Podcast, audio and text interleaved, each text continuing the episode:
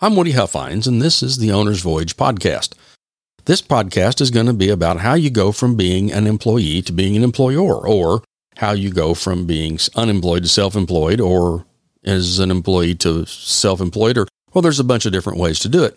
We'll talk about ways to make that trip, that journey, more fun, more rewarding, more profitable, as well as some tips for staying away from potholes, dead ends, traps, and washed-out bridges. We'll hope you join us. This is episode 15, or an episode about belief. And what is belief? Well, belief is an acceptance that something is true or that it exists. Now, I would compare that with faith. Faith involves action on top of belief. It's an extra step, if you will. Faith encompasses belief, but it is extensive of belief. So how does your belief or your belief structure drive your faith? I think I mentioned Firefly science fiction series that I loved, and Shepard Book telling Mal that he had to believe. And Mal, captain of the Firefly, said that he didn't really look to a higher power, and he kind of thought that having belief was waiting on a train that wouldn't come. And Shepard Book says, why is it when I talk about belief, you always think I'm talking about God? If you're going to start a business, belief is one of the core concepts or one of the core attributes that you're going to have to be successful. It has to be a belief in yourself, a belief in your business, a belief in your team. This kind of belief is taking a chance and having belief that that chance will work out. A belief is a prepositional way of looking at the world. As you approach a solution, you have a prepositional default position that you're thinking of. If the best of your efforts mean that you continue that behavior, a belief is that if you do one thing, something else will happen. Like if you believe that A causes B and you expect to get B, then you'll do A. But that's only good as far as those two things are linked the way that you believe them to be. And it's a process or a chain that starts within yourself and moves outward from you. And it has everything to do with the actions that you take and the leadership positions that you take and the roles that you take on and how you execute those roles. What do you believe in? We've talked about having a why, those motivating things that are at the core of who you are that would lead you to start a business, or that would allow you to run a business, or that would allow you to take this chance. What do you believe? And if you have a why and you've got a why put together, and that why that you put together leads you to believe that the how you've chosen is an appropriate how, you have to have a belief that the how that you've chosen will suffice to give you your why. For example, if your why is that you want a house on the top of a mountain in the Swiss Alps, and that's why you're working, you're probably not going to start a business that does pool cleaning, because it would be difficult to believe that you could clean enough pools that you could buy a Swiss chalet. So your belief in what you're doing and a belief in how you're doing it is going to make a difference as to whether you can get to where you want to go or accomplish the goal you want to get to. If you don't believe that what you're doing will work, it's very difficult to do it. And that starts with your thoughts. An old Chinese proverb says, be careful of your thoughts. They become your words. Be careful of your words. They become your actions. Be careful of your actions, they become your habits. Be careful of your habits, they become your character. Be careful of your character, it becomes your destiny. The idea here is that your destiny is based in your thoughts, and that your thoughts drive everything that proceeds from them. Belief and leadership, for example, are very, very tightly related.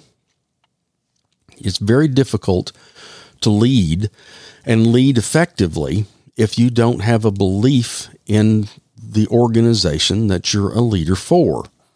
If you have a position that you think this is a waste of time, there's no reason that we're doing this, just you're not drinking the Kool-Aid, it's hard to translate your actions and the actions that you are demanding of a team into effective actions because you don't believe that the goal is achievable.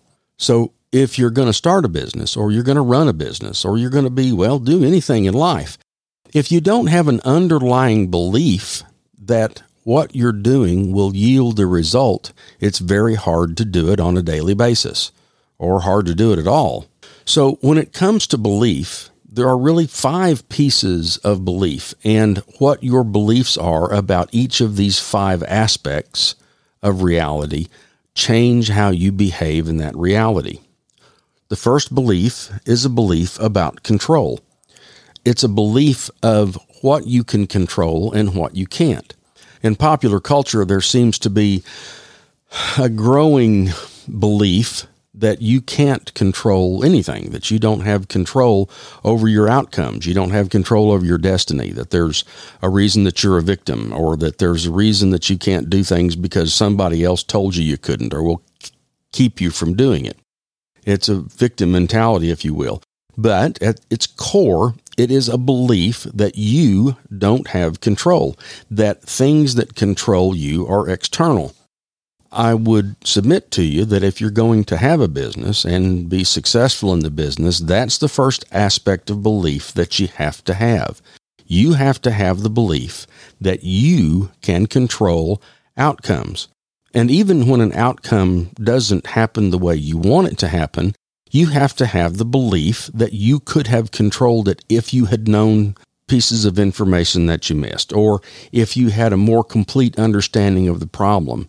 And while control is often illusory, and we really don't control some of the things that we think we do, at the end of the day, if you don't have a belief that you can control outcomes, it will be very difficult for you to be successful in business, because there's always something external that will affect your business. COVID-19, for example. As I record this in early June of 2020, there are a lot of people who have had their core beliefs shaken because there are external things that they couldn't see coming that have had significant impacts on their business. Now, let's go back to the belief of control. If you are, and I think it's probably not unfair for me to say, if you are stuck in the belief structure that you can't control things or that there are a lot of things outside of your control, then it'd be very easy to throw your hands up and say, well, COVID-19 destroyed my business. There's nothing I can do about it. Where if you have a belief in your ability to control, you might start looking for alternatives and different things that you can do or different things that you could try within your business, within your control, to affect the outcome. So the first belief structure that's important to you is a belief in control. The second important core aspect of belief is a belief in competency. The next aspect of belief that's important is the belief in competency, your own competency or your competency to accomplish a task. If you don't have a faith in your abilities to accomplish things, if you don't have a faith that you are competent to accomplish something, if you don't believe you can do it, it will be very difficult to continue down that path.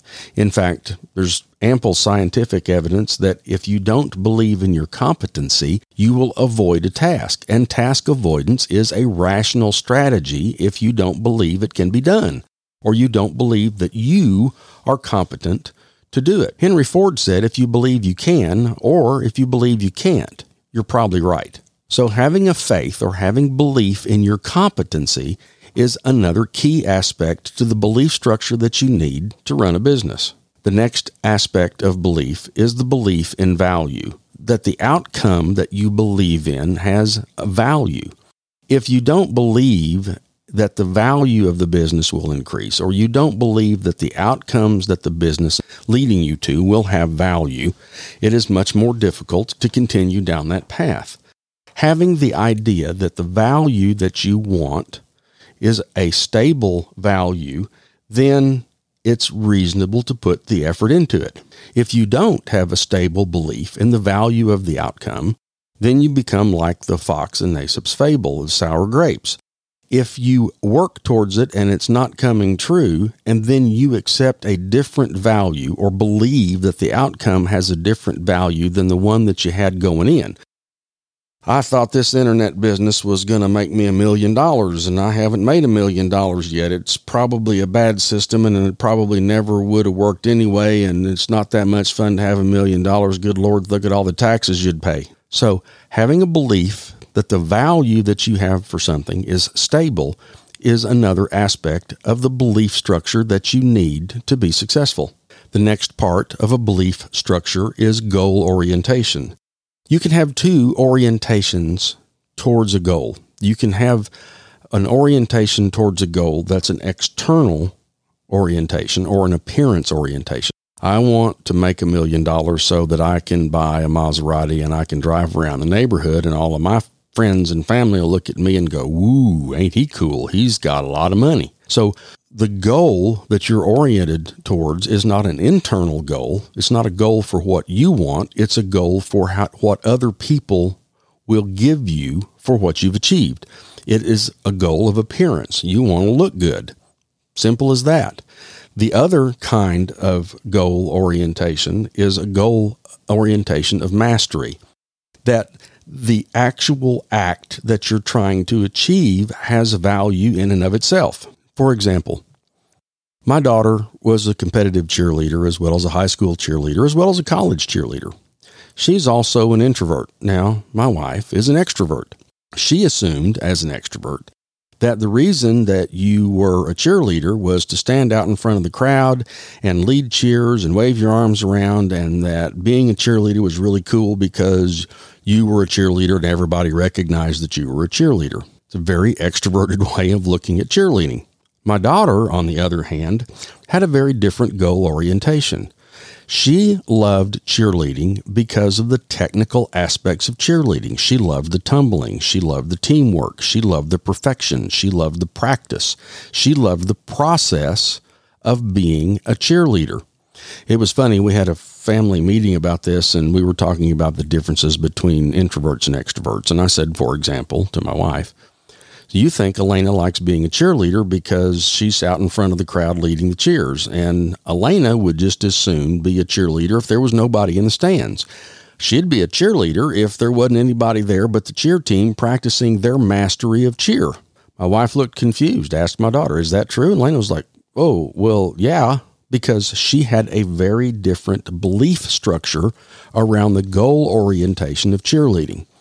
Transfer it to your business. If your goal orientation or your belief in goal achievement is around the mastery of a thing, the mastery of your business, the mastery of the aspects of your business that you find enjoyable, or the aspects of your business and the process of your business, if your goal is to master that process and master all those pieces, if your goal is the mastery of the process or the mastery of doing the business, then you're much more likely to seek help from others.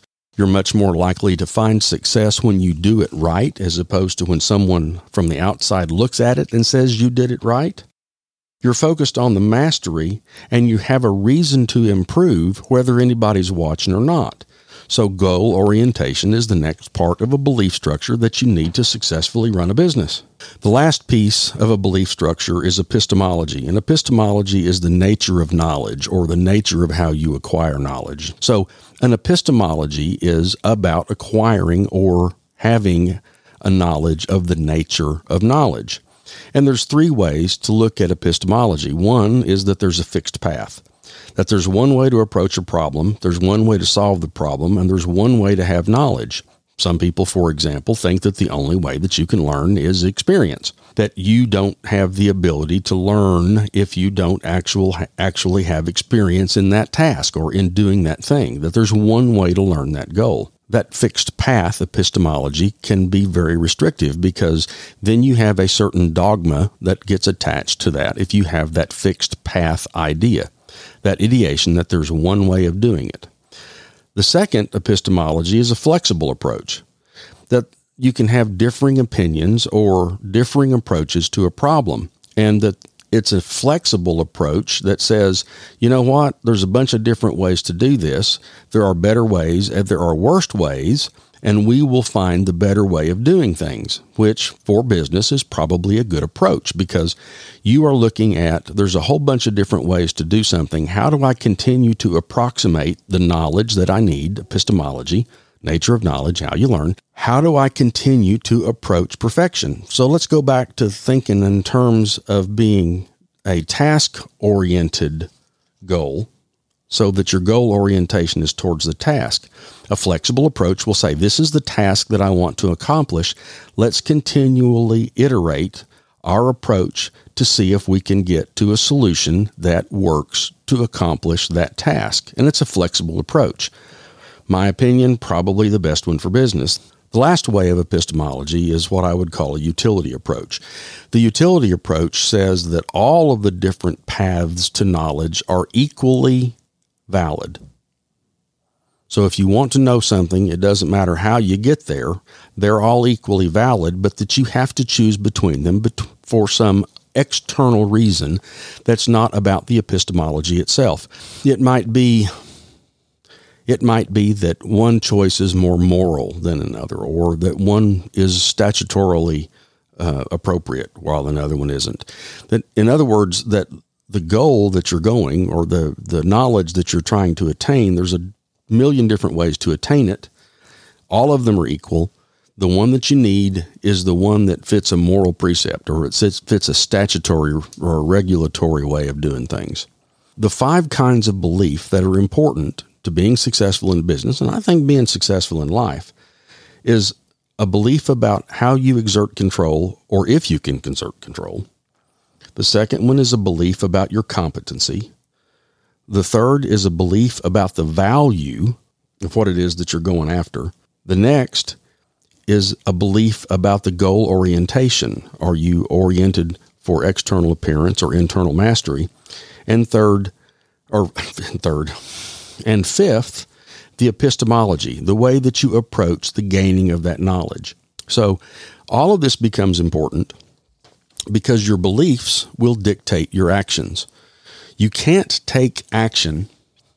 You're unlikely to take action if you don't have a belief underlying that action and a belief that that action will get you a result. So what do you believe? How do you structure your belief? How deeply held are your beliefs? Do you have a belief structure in place that will allow you to be successful, not just in a business, but in life? Take some time and examine your beliefs, because having the right set of beliefs, the right set of thoughts, will lead to words, leads to actions, leads to habits, leads to character, leads to destiny. This is Woody Huffines.